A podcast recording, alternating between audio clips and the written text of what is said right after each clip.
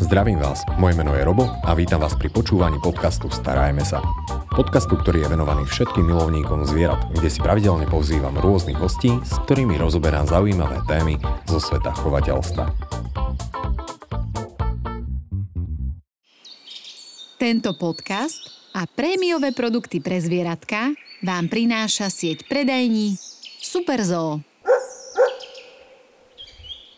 No a v dnešnej téme zabrúsime, ja si myslím, že k najväčšiemu plemenu psa na svete a to sú nemecké dogy. A preto som veľmi rád, že tu môžem dnes privítať Lenku Baranovú, ktorá je zakladateľkou chovateľskej stanice Elizabeth Meadow a zároveň predsedkynia klubu priateľov nemeckých dôg. Lenka, ďakujem, že si si našla čas, prijala pozvanie a teda docestovala až sem na druhý kút Slovenska. Ďakujem veľmi pekne za pozvanie. Takže ďakujem veľmi pekne. A hneď moja prvá otázka, správne som predstavil nemecké Slovenské dogy. Je toto najväčšie plemeno? Je to zaužívaný mýtus, nakoľko kedy si svojho času akože kniha Guinnessových rekordov ustanovila uh-huh. jedinca nemeckej dogy ako za najväčšieho. Akože svojho času áno, bolo to určitým spôsobom trošičku prerastené, prerastený jedinec nemeckej dogy a z toho je toto najväčšie. Uh-huh. Samozrejme, nemecká doga patrí medzi gigantické plemena, ale ťažko povedať o tom, že by bola najväčšia. Jasné, jasné. A v každom prípade je to naozaj ikonický pes, aspoň moja srdcovka, ja som vždy chcel mať nemeckú dogu, ale potom som si to rozmyslel a možno v priebehu dnešného podcastu zistíte, že nie je to úplne psík pre každého, ale možno keby sme sa mohli vrátiť tak úplne na začiatok, bola ne- nemecká doga tvoj prvý pes, alebo ako si sa dostal vlastne Nie, k nemeckým ja dogám? som z rodiny psíčkarov, to musím mm-hmm. povedať, a prešli sme v podstate od japonského špica, rottweilera, útlkača, kadečím. U nás doma vždycky bol súčasťou rodiny mm-hmm. pes. A nemecká duga bola môjim veľkým snom, ale nakoľko môj partner a manžel v čase, keď sme sa dali dokopy, keď to mám takto povedať. A on mal panický strach zo psov. Áno, je to taký paradox, mal panický strach zo psov, nakoľko on bol zase z opačne orientovanej rodiny. U nich domáce zvieratko boli maximálne akváriové rybičky. Takže veľmi dlho trvalo, kým vôbec akože môj manžel našiel takú dôveru a zalúbenie v psoch. Našim prvým spoločným psom bol zlatý retriever a v podstate kolo neho on si tak nejak akože uvedomil, že je psíčkar Objavil v sebe psíčkarský tak, gen. Tak, tak, tak nie, niečo tam už akože prepuklo. Samozrejme, mať nemeckú dogu bol môj veľký sen. Mm. A je, ale napriek tomu, že moja mamka je psíčkar, mi tento sen nikdy nedovolila si splniť. A dlho trvalo, kým som prehovorila aj môjho muža na to, že proste by sme si obstarali tú prvú nemeckú dogu. Ale sny sa majú snívať, sny sa majú plniť a človek nesmie nikdy poľaviť. Takže uh, dostali sme sa k prvej nemeckej doge a v podstate to už bol len taký boom začiatok. Mala to byť moja vysnívaná modrá nemecká doga, volala sa Grace. Paradoxom všetkého uh, stala sa najvernejšou spoločníčkou môjho muža. To bolo vyslovene také tatinkové dievčatko. Darmo som ja chcela, snívala, starala sa, nosila do práce, učila, vychovala. Nie, to bolo tatinkové dievčatko od začiatku až do konca. Tak a ty si si v priebehu tohto času nezaobstarala ďalšiu nemeckú dogu? Čo zase môj manžel došiel k teórii, že ako máme modrú, fajn, super, ale akože jemu sa páčia čierne, že on by chcel aj čiernu. Tak som googlila, hľadala na webe, kade tade, vedela som, už som vedela, že proste akože neuspokojím sa s čím, už som mala tam vyššie kritériá na to, aby sme si vybrali šteniatko. A našla som v Chorvátsku v Zágrebe chovateľa, ktorý v tom čase mal k dispozícii 7-mesačnú pubertálnu slečnú čiernu a v podstate akože začali sme zvažovať do momentu, kým mi neposlal mm, mail s fotkami a ja som vtedy vedela, že jednoducho toto bude osud. Toto bude fakt osud. Bolo to v čase, kedy sme e, končili stavbu nášho rodinného domu, stiahovali sme sa, boli sme vyčerpaní z peňazí a ja som prakticky posledné peniaze vytiahla z účtu a utekali sme kúpiť našu Ivančicu, moju Ivančicu. Tá bola od prvej sekundy moja. Tak a z chorvátskej dogy sa stala potom slovenská doga, keď ano. si to takto zoberieme. Tak, tak. Pekne, pekne. Máte aj chovateľskú stanicu? Áno. Ako dlho už funguje tá chovateľská stanica a, a ak nám chcete prezradiť, koľko už a, tých nemeckých dôg, dúfam, že to správne vyslovujem, aktuálne máte? Tak e, v podstate my sme začali s dogami v roku 2014. Prvý vrch sme odchovali v roku 2017 a toho času sme na písmene M. A keďže my s manželom zastávame teóriu, že kryjeme sučku len za predpokladu toho, že zostavíme fakt podľa nášho názoru vhodný chovateľský pár a šteniatko z tohto spojenia si plánujeme nechať, tak stačí počítať sme na písmene M. Dobre, takže z toho chovateľského hľadiska začína sa na Ačku a končí sa na Mku, alebo teda Kým aktuálne ste na Mku. Kým netočíme abecedu druhé kolo, ale to ešte nie. na to ešte chvíľku čas, ale času je zasa dosť, takže super. Takže tých dôk máte pomerne... Plynám, full a... house. Doslova do písmena full house. Full house of, of dogs. a Poďme troška do histórie tohto mm-hmm. plemena, lebo a tam je celkom zaujímavé. Ja som sa aj snažil niečo si o ňom tak naštudovať a veľmi často mi tam hádzali sa pojmy ako dánske dogy a podobne a teraz človek pozerá, že ale veď sa to podobá aj na tú nemeckú dogu. Možno jej história siaha ešte oveľa, oveľa ďalej, ďalej, takže poďme na to, že kedy vlastne tá doga vznikla. Už v staroveku sa chovali typ, psi typu molosov, ťažkých, mm. ťažkých psov už v podstate za Alexandra Veľkého sa datuje, že jeho sprevádzali na ceste cez Himalaje obrovské psy, molosoidné psy.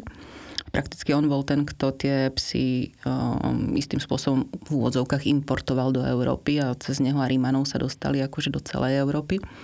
Boli to tie obrovské ťažké psy, ktoré plnili funkciu bojových psov, uh-huh. ale aj lovcov.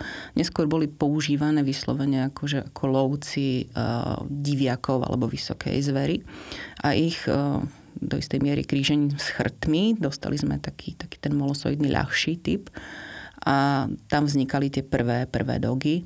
Jasné, boli dogy Ulmská doga, Dánska doga a podobne, ale nadšenci plemena práve v roku 1878, ak som správne povedala, v Berlíne si povedali, že a stačilo a ujednotíme to a bude z toho nemecká doga. A následne v roku 1888 vznikol prvý klub nemeckých dog, tzv. Deutsche Dogen Club, ktorý funguje doteraz a on je správcom plemena pod FCI. Čo to znamená, že je niekto správcom plemena pod FCI? Čo má na starosti? FCI klub? je uh, federálna kinologická organizácia, ktorá zastrešuje štandardy daných plemien a každé to plemeno má svoj zastrešujúci, dá sa povedať, klub, ktorý zastrešuje štandard toho plemena.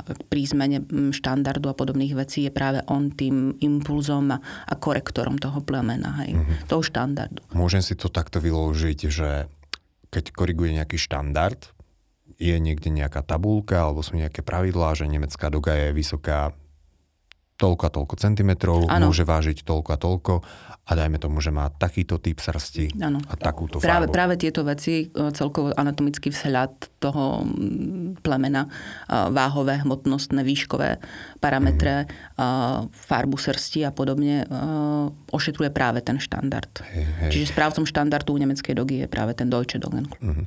A ak sa môžem spýtať, ten štandard zostáva nemenný od doby, kedy vznikol, Nie. alebo môže sa to časom posúvať? No, štandard sa samozrejme akože koriguje, upravuje. Není, není sú to časté zásahy lebo mm. tie zásahy sú, sú veľké a významné. Ako, skôr sú spôsobené takou nejakou potrebou od tých chovateľov mm, trendmi, ktorými sa to uh, uberá, ale nie vždycky, musíme si priznať, nie vždycky tá zmena štandardu je v prospech niekedy čas ukáže, že je to možno v neprospech.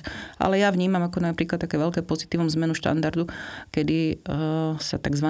merle nemecké dogy, tie šedé tigre, ktoré sú tak veľmi obľúbené medzi mhm. ľuďmi, uh, stali, dostali z neštandardu na štandard. Stále je tam akože trošku tá diskvalifikácia na tých výstavách z pohľadu farby, ale mhm. v podstate akože stali sa plnohodnotnými dogami. Hej, ja som síce túto otázku chcel položiť troška neskôr, ale pri tých farbách, pretože tá sivá... Šedá. Šedá. Šedý tiger, myslím, že takto, kedy si tomu hovorili, to bolo ešte v čase, keď som a, sa pozeral po nemeckých doba, dogách, to bolo moja najobľúbenejšia farba, ale nebola v štandarde. Mm-hmm. Takže koľko vlastne a, je aktuálne farieb? Takto. Nemecká doga sa chová v troch farebných rázoch. Uh-huh. Máme sa... veľké skupiny, hej? Uh-huh, máme samostatne modré nemecké dogy, to keď si predstavíte tú takú oceľovo modrú farbu. A šteniatka modré oči? A v podstate všetky šteniatka, keď sa rodia, majú modré oči. Akože. Jedno, či je to mhm. harlekin. U harlekinov napríklad to modré oko je aj povolené v neskoršom veku. Napríklad u čiernej nemeckej dogy by malo byť úplne tmavé. Čím tmavšie, mhm. tým lepšie. Hej. Čiže máme modrú nemeckú dogu, potom následne máme čiernu a škvrnitú. Tá škvrnita, to si predstavte tých harlekínov, ten pojem je dosť tak zaužívaný. A potom máme nemeckú dogu žltú a pásikavu. To je ďalší farebný ráz. Hej. Mm, v dogy v rámci týchto farebných rázov sa aj medzi sebou krížia. Hej. To znamená, že pásikava so žltou, tam je to krytie povolené. Hej. Ale nemôžem, dajme tomu, že žltú s modrou skrížiť. Pri určitom chovateľskom zámere a pri udelení výnimky je to mm. možné, ale nerobí sa to často, lebo všetko pri nám má svoje nuancy a jednoducho mm. nie je to úplne jednoduché, už vôbec nie pre začiatočníka takéto, takéto jasné, spájanie farebných rázov, ale pre určitý obnov genotypu je to niekedy veľmi prospešné. Mm-hmm. Takže máme tri a farebné rázy. rázy tak. A, a 5 farieb základných. A 5 základných farieb. Dobre, super. Poďme sa pozrieť k tomu štandardu, že čo sa týka dajme tomu, že niekto nevidel nemeckú dogu, tak či si to môže predstaviť skôr ako toho malého ratlíka, alebo skôr ako niečo väčšie. A myslím si, že človek, ktorý v živote nemeckú dogu nevidel, až ju uvidí, a bude sa orientovať tým správnym smerom, že asi to bude tá nemecká doga. Aj keď stane sa niekedy, že vyslovene, keď ľudia vidia harlekína, tak začnú si to tí veľkí lajci meniť s dalmatínom, čo je také, no O niečo väčšie. No. o niečo väčšie. A v podstate nemecká doga je charakteristická svojim zjavom. Je to ušľachtilé plemeno. Hovorí sa, že Apolon medzi, dogami, medzi psami. Hej. Proste mm. ako tá stavba tela je natoľko zaujímavá, že veľakrát tých ľudí uchvatí práve tým svojim zjavom. Hej. Keď vezmeme telo nemeckej dogy, nemecká doga je krátkosrsté plemeno a podsadu mala by byť kvadratického rámca. To znamená, že ten rámec tela by mal byť čo najviac kvadratický, čiže štvorcový. Nie je veľmi dlhé zviera. Mm. Ale jednou z najmarkantnejších častí tela nemeckej dogy je práve hlava nemeckej dogy. Keď si predstavíte dve na seba položené tehly a tie ich pravouhle línie, tak to by mala byť tá hlava tej nemeckej dogy. Takto som sa nad ňou nikdy nezamýšľal. Ja som skôr tak pozeral na tú nemeckú dogu, že musí to byť vysoké a také, že nohaté. Nie, práve že nie. Ako, um, samozrejme sú ľudia, ktorí akože si povedia, že čím le- väčšia, vyššie, tým lepšie. Nie je pravda. Doga by mala byť harmonická. To znamená aj správne zaúhlená. Tie proporcie tela by mali byť korektné. A v podstate, keď si predstavíme tú hlavu, ako som povedala, tie dve na sebe položené pravouhle tehly, z toho by mal akože ísť potom akože pevný, suchý, nie je kožatý, suchý, klenutý krk, dlhý krk. Ten dodáva dogy tú eleganciu. Mm. A potom by mal byť pevný chrbát, správne nasadený chvost, dostatočne vyvinuté predhrudie na svalenie toho tela a dostatočne dlhé, primerané, primerane úhlené končatiny.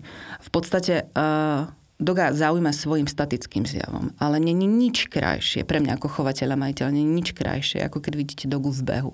V tom harmonickom pohybe, kedy máte niekedy pocit, že proste ako ona lieta. Mm-hmm.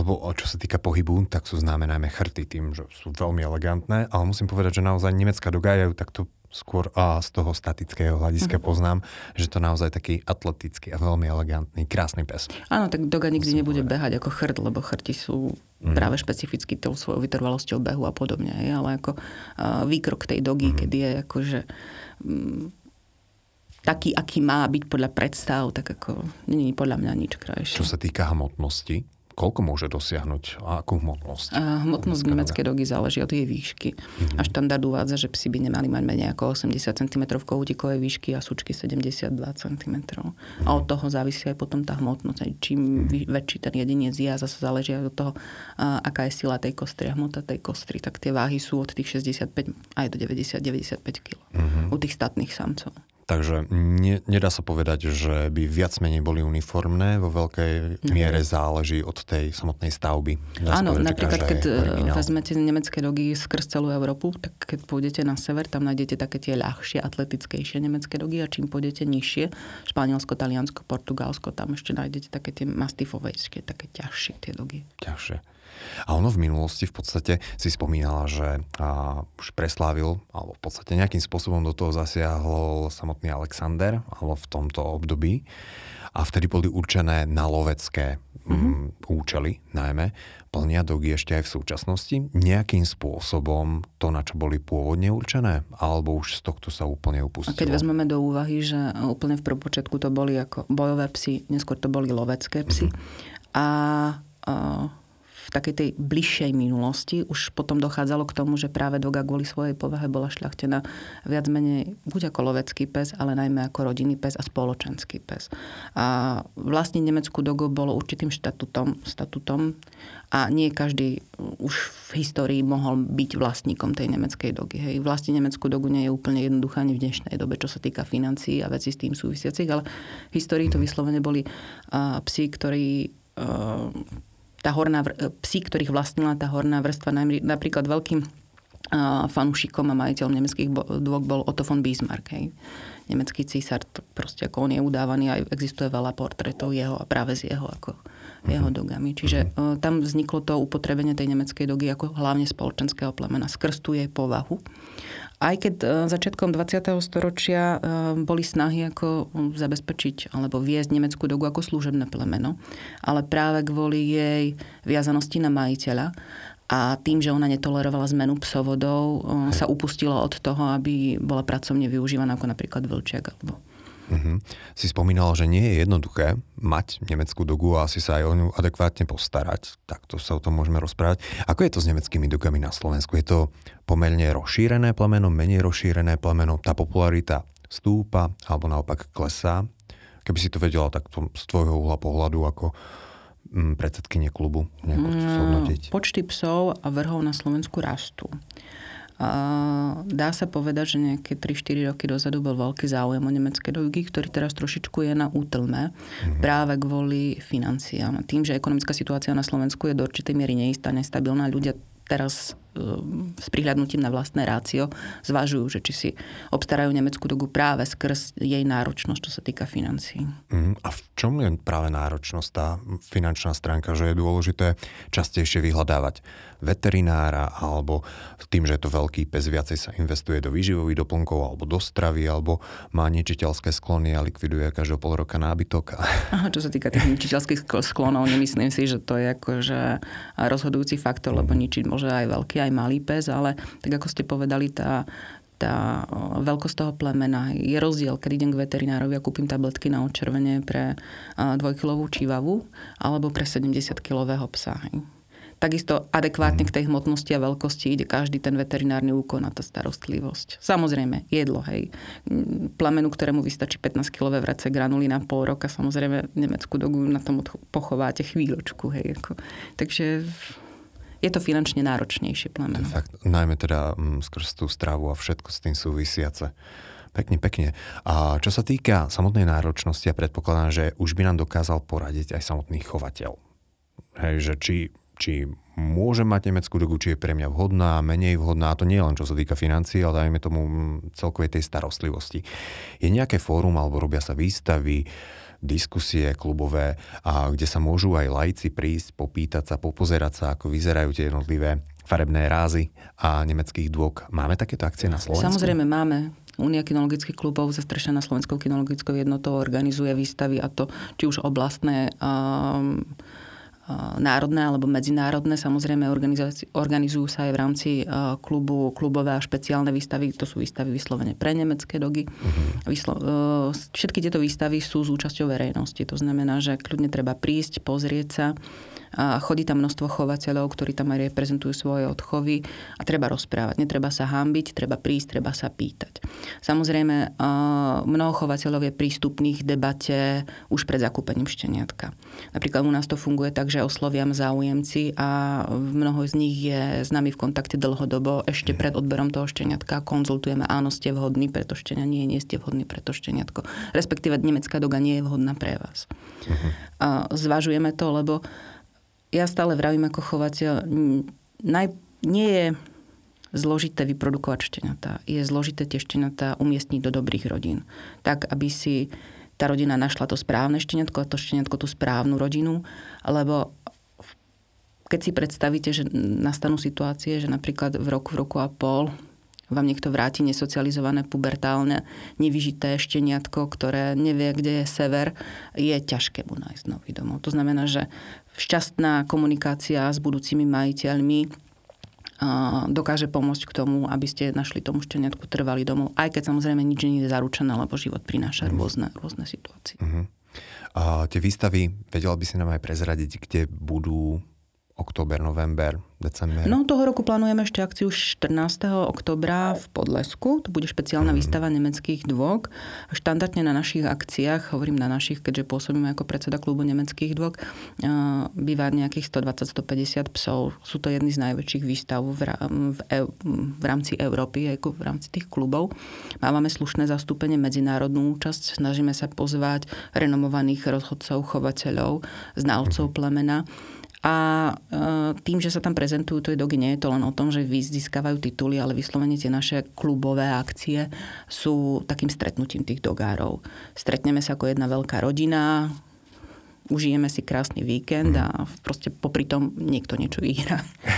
Prezradila si mi, že do klubu priateľov nemeckých dog a môžu ísť aj ľudia, ktorí nemajú úplne nemecké dogy? Samozrejme, byť priateľom nemeckých dog neznamená, že musím vlastniť tú nemeckú dogu. A možno je to takto aj zaujímavé, že ak by som niekedy v budúcnosti mal záujem alebo už rozmýšľam nad nemeckou dogou, tak toto je možno ten prvý a veľmi rozumný krok, ktorý môžem tak spraviť. buď takto vstúpiť do klubu, alebo jednoducho v dnešnej dobe internetu vygoogliť si chovateľské stanici, osloviť viacero chovateľov, urobiť si taký vlastný prehľad. Mm.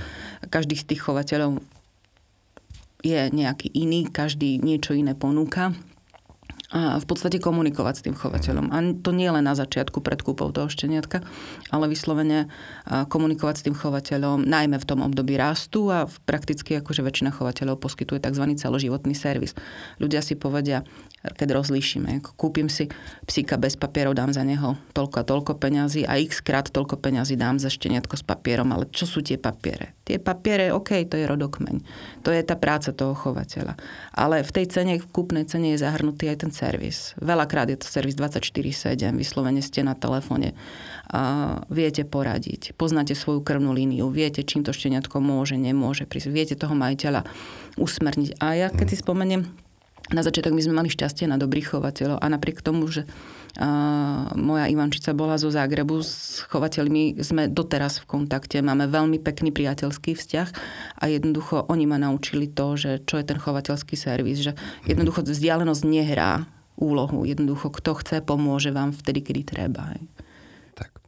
Si spomínala, že je veľmi dôležité, že výzvou je nájsť dobrý domov pre nemeckú dogu.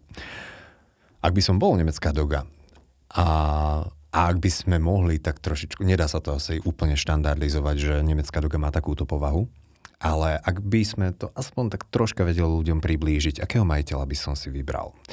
Je vhodnejší skôr človek, ktorý žije naozaj aktívnym životom, behá kade tade a športuje po horách, alebo je lepší ten ležarnejší človek, ktorý miluje knihy a rád číta na balkóne?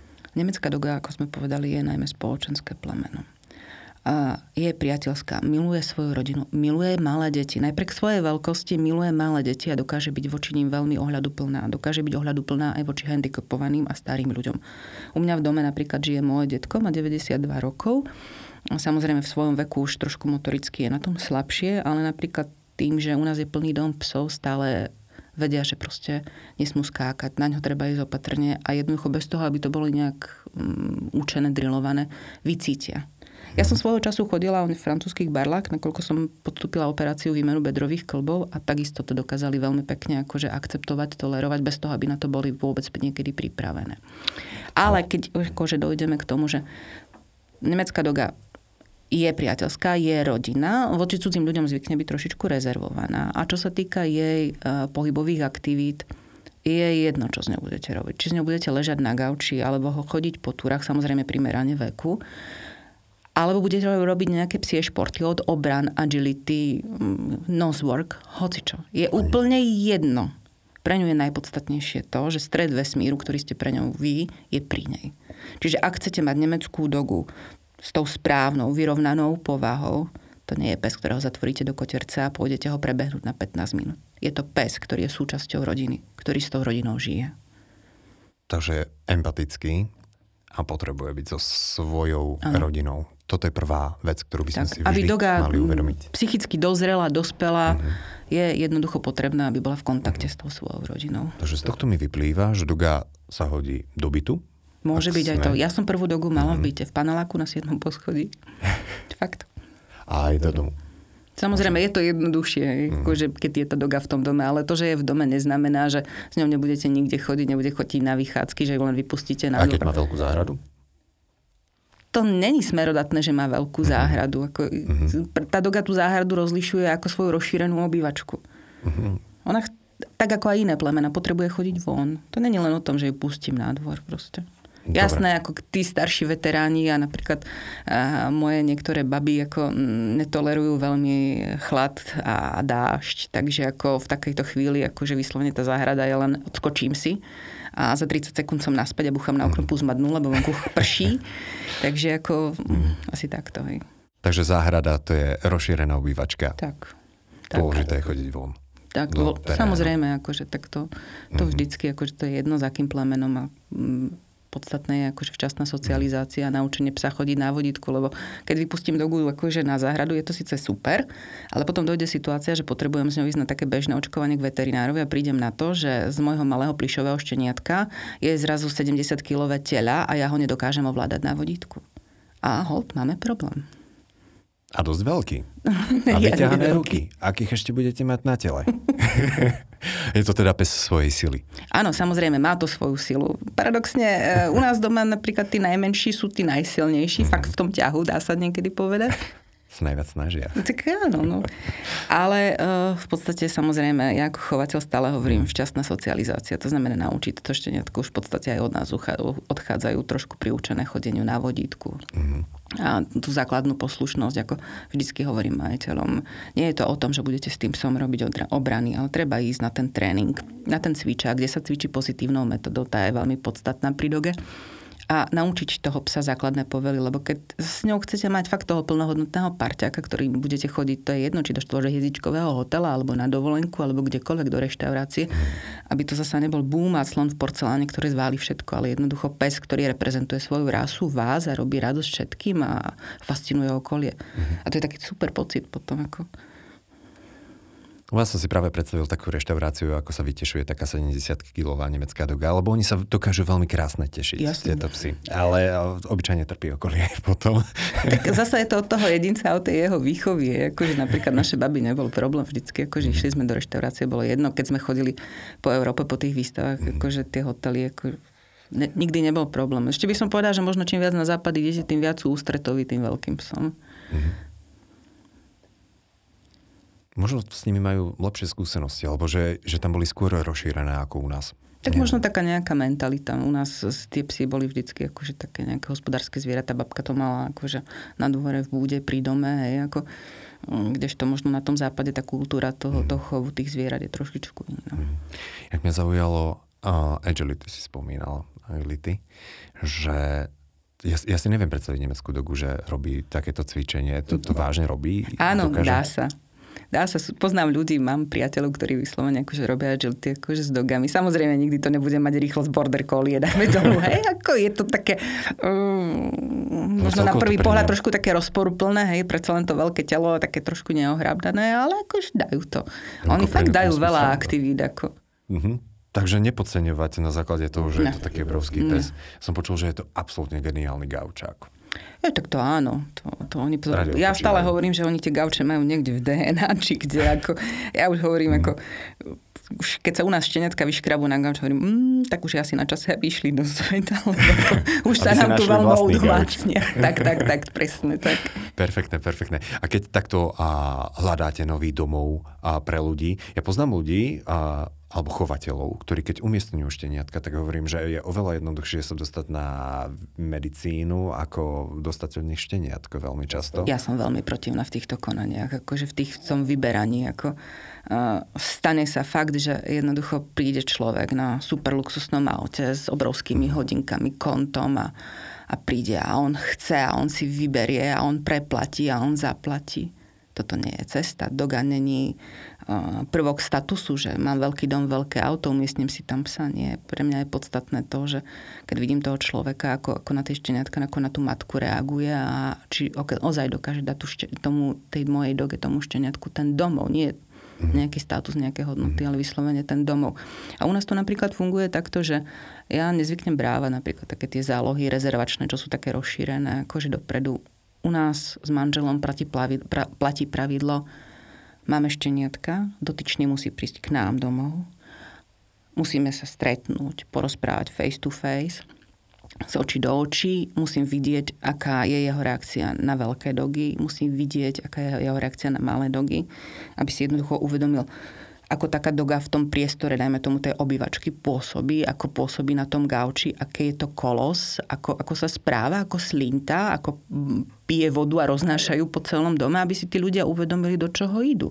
Lebo vzať si malé plišové šteniatko, ktoré budem mojkať a rozmaznávať, OK, 3 mesiace. A čo potom? Potom to začne rásť.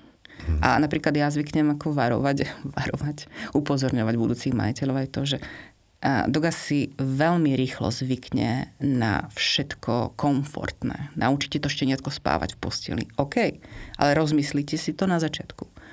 Lebo potom dennodenne prezlikať obliečky tiež není úplne jednoduché, ideálne a podobne. Hej. A Doga si veľmi rýchlo zvykne na každý ten komfort. Hej. Či už môže na gauč, či už môže do postele, alebo, alebo kdekoľvek. Hej.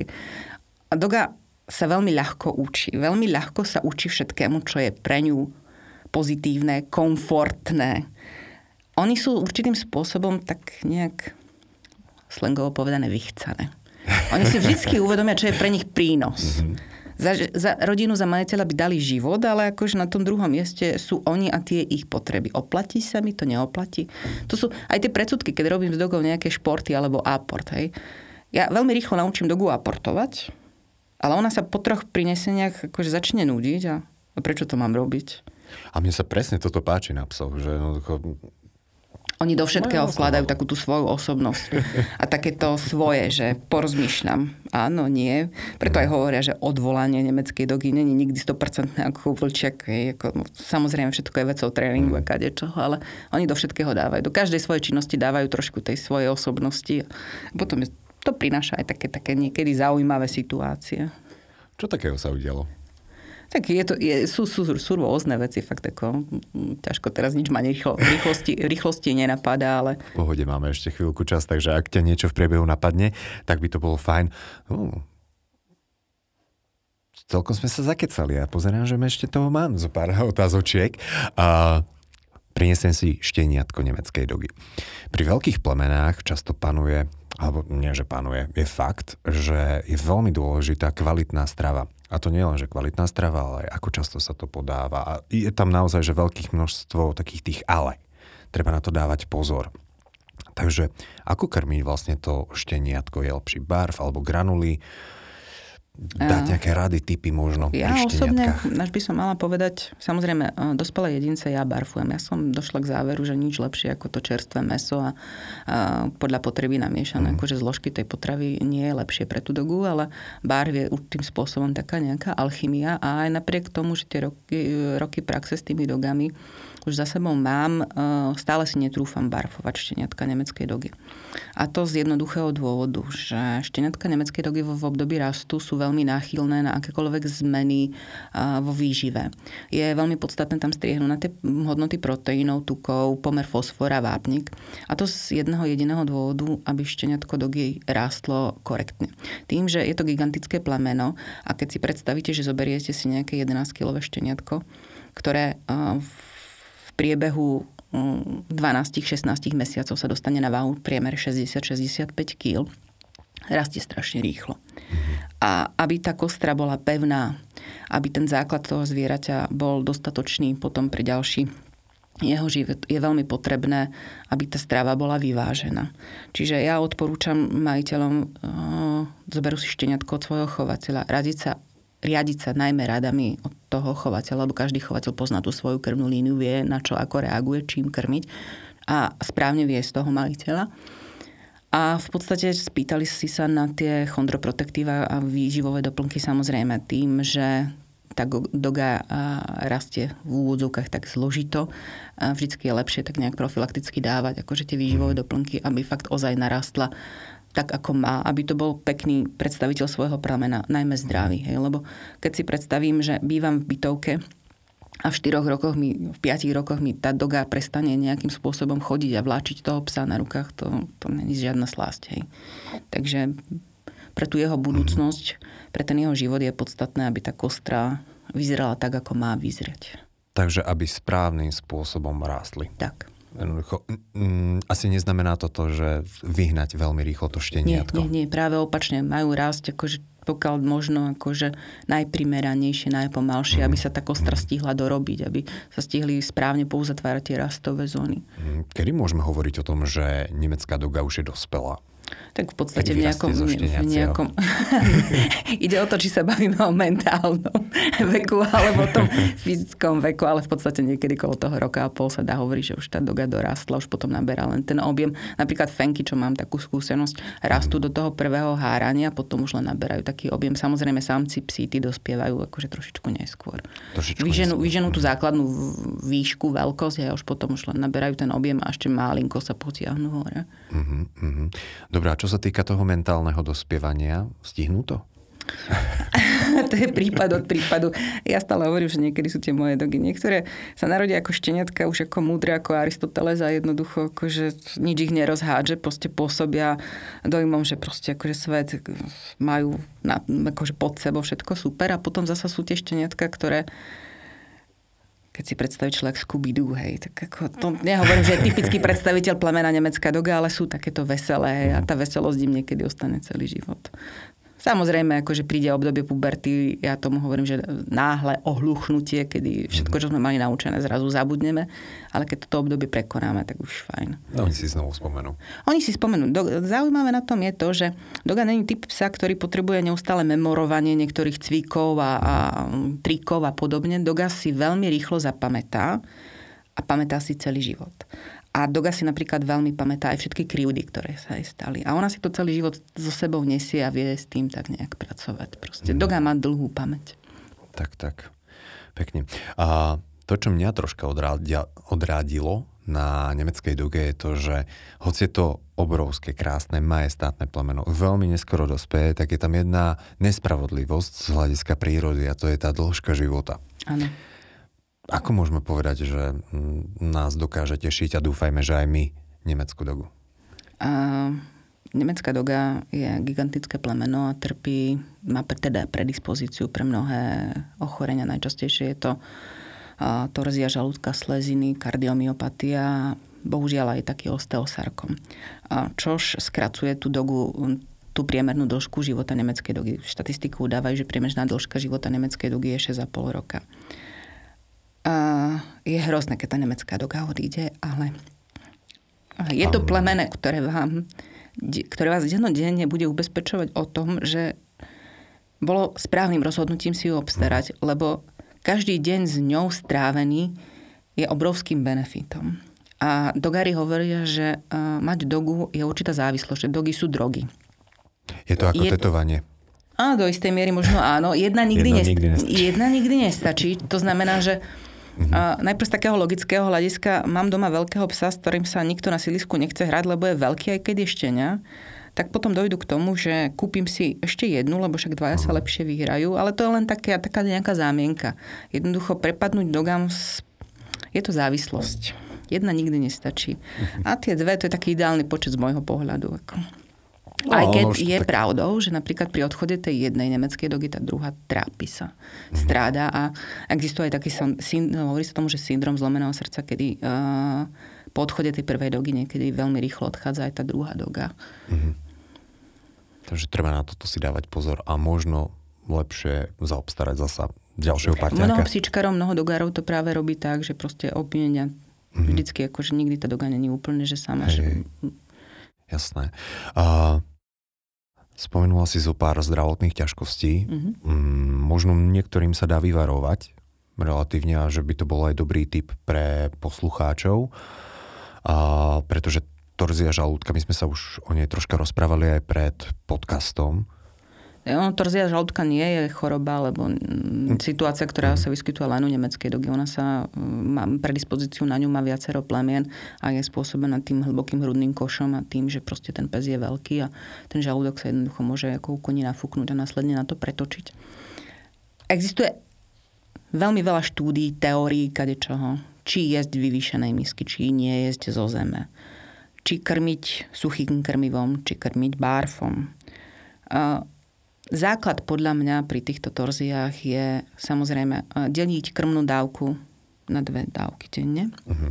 aby ten objem žalúdka bol rozdelený rovnomerne počas celého dňa. Nie, že raz do dňa dostane pes žrať dvojkilovú dávku, mm. to, to je to najhoršie. A následne kľud pred jedlom a kľud po jedle. Aj keď ani to vám nezaručí to, že proste jednoducho k tej torzii dojde, lebo z vlastnej skúsenosti viem, že aj u sučky, ktorá bola úplne v kľude, mm. došlo k tej torzii jednoducho. Niekedy to je ťažko povedať, či je to genetické, lebo štúdie na to nie sú, genetické testy na to nie sú. Jednoducho je na to tá plemenná predispozícia, treba na to dávať pozor. Podstatné pri tej torzii je častá intervencia. To znamená, aj like vidí, že ten pes dostal tú torziu, že proste sa správa nekomfortne a keďže ja ju mám stále za zadkom, jak sa hovorí, a mám ju pri sebe, tak viem, viem riešiť hneď. Hej. V podstate, ak máte šťastie na veterinára, dokážete, máte veterinára nakontaktovaného a v podstate do 40-45 minút sa dokáže ten pes otvoriť, je tam veľmi veľká šanca, že toho psa zachránite. Čím neskôr, tým je to horšie a dramatickejšie. Jednak akože samotný priebeh toho zákroku a jednak tá mhm. rekonvalescencia po ňom. Samozrejme treba povedať, že tento zákrok nie je lacný. A keď sa chceme vyvarovať torzí alebo nemáme veterinára takto poisteného po ruke, existuje aj zákrok zvaný gastropexia, kedy dochádza k preventívnemu prešitiu žalúdka o brušnú dotinu, ktorý by mal zabezpečiť, aby k tej mhm. torzii nedošlo. Ale zasa to je ďalšia narkóza pre veľké Hej. plemeno, ktoré trpí niekedy aj srdcovými ochoreniami, takže s týmto tiež tak opatrne. Musí človek tak racionálne zvažovať všetky mhm. plusy a mínusy. Tým, že je to veľké plemeno a teda veľké srdce, nerobí mu potom problém tie naše letné horúčavy niekedy? Mm, záleží od jedinca. Ja mám napríklad doma dievčata, ktoré ako vyslovene ležia pred kozubom v zime, vyhrievajú sa, v lete ležia na slnku a opaľujú sa. A potom mm, také jedince, čo proste vyslovene zasvieti jarné slnečko a mám pocit, že oni sa tvária, ako by sa mali rozrieť na kolom a že tú teplotu nejak nemajú mm. radi. To není ako to je jak s nami ľuďmi. Buď to teplo máme radi, alebo nemáme radi. Uh-huh. A čo sa týka nejakých pohybových problémov, lebo spomínala si výživové doplnky ohľadom pohybového aparátu. A ja som si spomenul, že si povedala, že si mala dogu na paneláku. Uh-huh. A že m, mm, tam je niečo s tými schodmi, že im to nerobí dobre, že by nemali Dokiaľ som vládzala, t- vládala, tak som ju nosila po tých schodoch na rukách. Na 7. poschodie? Nie, to sme mali samozrejme výťah, to bolo šťastie. a potom sme sa stiahovali už do rodinného domu, čiže to bolo druhé naše veľké šťastie. Ale nie, samozrejme, ako uh-huh. primerane veku, oni zvládajú tie štandardné pohyby, ako uh-huh. väčšina panelákov dneska už má, ako výťahy a zasa nebehá po tých schodoch dennodenne, ale ako, Takže samozrejme, keď mám, to, keď mám to malé šteniatko mm. a nosím ho vonku, tak dokiaľ sa ozaj dá, tak akože na rukách, hej, lebo ani není problém tie schody hore, ak tie schody dole. Uh-huh, uh-huh. A, takže pozor na srdiečko dávať, pozor na kolby dávať, pozor na torziu a ideálne, čo ja som tak tak navnímal, že je fajn, ak mám už takéto veľké plemeno, nehovoríme len o dugách, že možno mať poisteného nejakého veterinára, že vážne na ňom bude mať číslo uložené v mo- mobile. Určite, určite áno. Že je to fajn. Je ešte niečo, a alebo ja sa takto spýtam, je veľa klubov, ktoré už automaticky mm, dávajú nejaké povinné testy alebo niečo, mm, aby sa čo možno najviac e, dokázalo zamedziť šíreniu nejakých dedičných ochorení a podobne. Máte aj vy ako dogári, keď môžem takto mm-hmm. nazvať celú skupinu, nejaké povinné testy, ktoré treba robiť? A na Slovensku k uchoveneniu nemeckej dogy bohužiaľ nepotrebujete žiadne zdravotné testy. Avšak e, Klub priateľov nemeckých dvog je asociovaným, je riadným členom pardon, mm. Európskeho klubu nemeckých dvog. Je to organizácia, ktorá zastrešuje kluby v rámci Európskej únie. A my rozoznávame kvázi takú dvojakú bonitáciu. Bonitácia je priznanie chovnosti. Základným podmienkou je, aby pes absolvoval nejaké výstavy s nejakým výsledkom to je tá základná bonitácia. Ale keď chcem mať psa zbonitovaného podľa EUDDC štandardu, mm-hmm. tak tam už sú povinné napríklad vyšetrenia, vyšetrenia bedrových klbov. Hej. Tam sú A, B a C je ešte akože uh, povolené s tým, že ešte je tam potrebná, uh, potrebné DNA. Teraz najnovšie pri zmene akože našich chovateľ, našeho chovateľského poriadku sa už DNA robí štandardne aj pri základnej bonitácii. Samozrejme, uh, zodpovední chovatelia testujú zvieratá na všetky dostupné, než na všetky, na viacero dostupných uh, testov. Uh, sú chovatelia, ktorí testujú vyslovene, nechávajú si robiť certifikát na oči lebo nemecká doga niekedy ste si možno aj všimli, že sú také krvou podliaté, padnuté oči. Hej, viečka, to, to, to není mm-hmm. úplne akože najšťastnejšie, lebo aj štandard hovorí, že to oko by malo byť korektne uzatvorené. Čiže robia certifikáty na oči, aby nespájali jedincov s rovnakou vadou. Ďalšou vecou je, že dajú sa a odporúčajú sa robiť vyšetrenia srdca pomocou echa na kardiomyopatiu, ktorá sa sledujú v tej nemeckej dogy. Hej. Takže jednak to, potom existujú aj napríklad testy na re, renálne zlyhania a tých testov je viacero, len všetko je finančne náročné, je to na zodpovednosti alebo na prístupe toho, ktorého chovateľa. Čo budem testovať, čo sa mi niekde vyskytlo a na čo si chcem dávať pozor.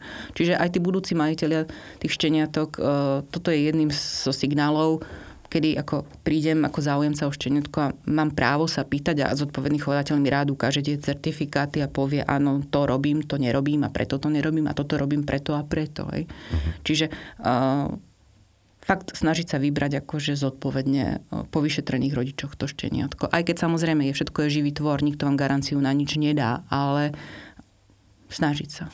Tak. A nejaké uh, tak to poviem, tým, že má krátku, hladkú srst, mm-hmm. nezvyknú mať nejaké problémy s kožou? Uh, nachylné na kožu sú najmä tie harlekíny, to sú tie uh-huh. škvrnité dogy, keďže tam je tá podsada, teda nie je podsada, tá srst, ten základ je biely a celkovo tie biele psy sú také náchylnejšie na tie kožné problémy. Samozrejme aj do, u dog sa stáva, že trpia rôznymi kožnými alergiami, ale uh-huh. to už je všetko individuálne na tom danom jedincovi. No a čo sa týka starostlivosti o tú srst, tým, že je to krátkosrstné plameno bez, bez podsady, tam nejaká tá starostlivosť vážna úplne extra nie je. Akože pretriete to vlhčenými utierkami a je to fajn, alebo mm, ja z mojich zvyknem akože kúpovať sprchači, normálne sú naučení, idú sa, keď mm. už akože treba, hej, lebo to niekedy akože divé svine sú proti ním nič, keď sa dokážu vyváľať, hej, takže ako samozrejme očistá taká nejaká je, hej, treba vyčesávať tú odmrtú srst, ale jednoducho plznú. To je zase ďalšia vec, hej, že jednoducho ten pes bude plznúť ďaleko viac, jak ten malý pes. Hej. No a potom ako... Má viac srsti, no. Väčšie, väčšia tak, plocha. Tak, tak, väčšia plocha, presne. Potom aj tej srsti padavie je ďaleko viac. Ale existuje kopec kvalitných prípravkov, ktoré a, pomôžu tomu psíkovi k takému rýchlemu presrsteniu a mm. proste ako niekto... To, že sú nejaké výživové doplnky, Jasné, určite. ďalej dajú tá, tá sieť a škála tých prípravkov na kadečo je, je mhm. široká, tam si treba vybrať, počúnuť chovateľa, chovateľ má skúsenosti, vie odporúčiť aj finančne hej, hej. dostupnejšie tie produkty a vyslovene, čo má overené. Perfektné. Aby to zžitie s tou dogou bolo také komfortnejšie, aby človek nemal pocit, že žije v psej búde, lebo niekedy ako aj také názory sú. Hej. Lebo predsa len je to veľký pes, niekedy možno pôsobí ako slon v porceláne, ale je, je to pes, ktorý má obrovské srdce. Obrovské srdce, ktorý dá za tú svoju rodinu a proste ako ozaj to treba raz mať tú nemeckú dogu a potom, potom si človek veľa vecí uvedomí a možno veľa vecí prehodnotí. Tak, tak. Lenka, ja ďakujem za obrovské množstvo naozaj veľmi zaujímavých informácií. Naozaj sme prešli, prešli veľa, veľa vecí, aj keď ty si povedala, že o dogách sa dá rozprávať jednoducho. Samozrejme, téma dogy je nevyčerpateľná. Nevyčerpa... To sa dá rozprávať akože deň, noc a stále máte pocit, že ešte je čo povedať, ale kúpte si nemeckú dogu, uvidíte, budete rozprávať, budete žiť. Ale dobre si to premyslieť. A na záver každý jeden z hostí má možnosť dať nejakú radu, tip, myšlienku našim poslucháčom. Takže čo by to bolo z tvojej strany? A pred kúpou nemeckej dogy zvážiť ozaj, či som ten pravý majiteľ pre tú nemeckú dogu, či jej dokážem dať adekvátny domov a adekvátnu starostlivosť. A uvedomiť si, že a nenechať sa poblúzniť nejakým krátkozrakým rozhodnutím, lebo nič viac nedokáže zraniť tú nemeckú dogu, ako zraniť tým, že sa jednoducho budete musieť počase vzdať a zlomíte tu jej lásku. Lebo či ste pekný, či ste škaredý, bohatý, alebo chudobný, zdravý, alebo chorý, pre tú dogu ste ten najlepší, lebo ste jej pán. Ďakujem veľmi pekne. Našim dnešným hostom bola Lenka Baranová. Počúvali ste podcast Starajme sa s Robom Šemerom a ak sa vám tento podcast páčil, môžete sa prihlásiť na jeho odber v aplikáciách Apple Podcasty, Google Podcasty, Spotify, rovnako nás nájdete na YouTube a všetky nahraté časti nájdete aj na internetovej stránke starajmesa.sk.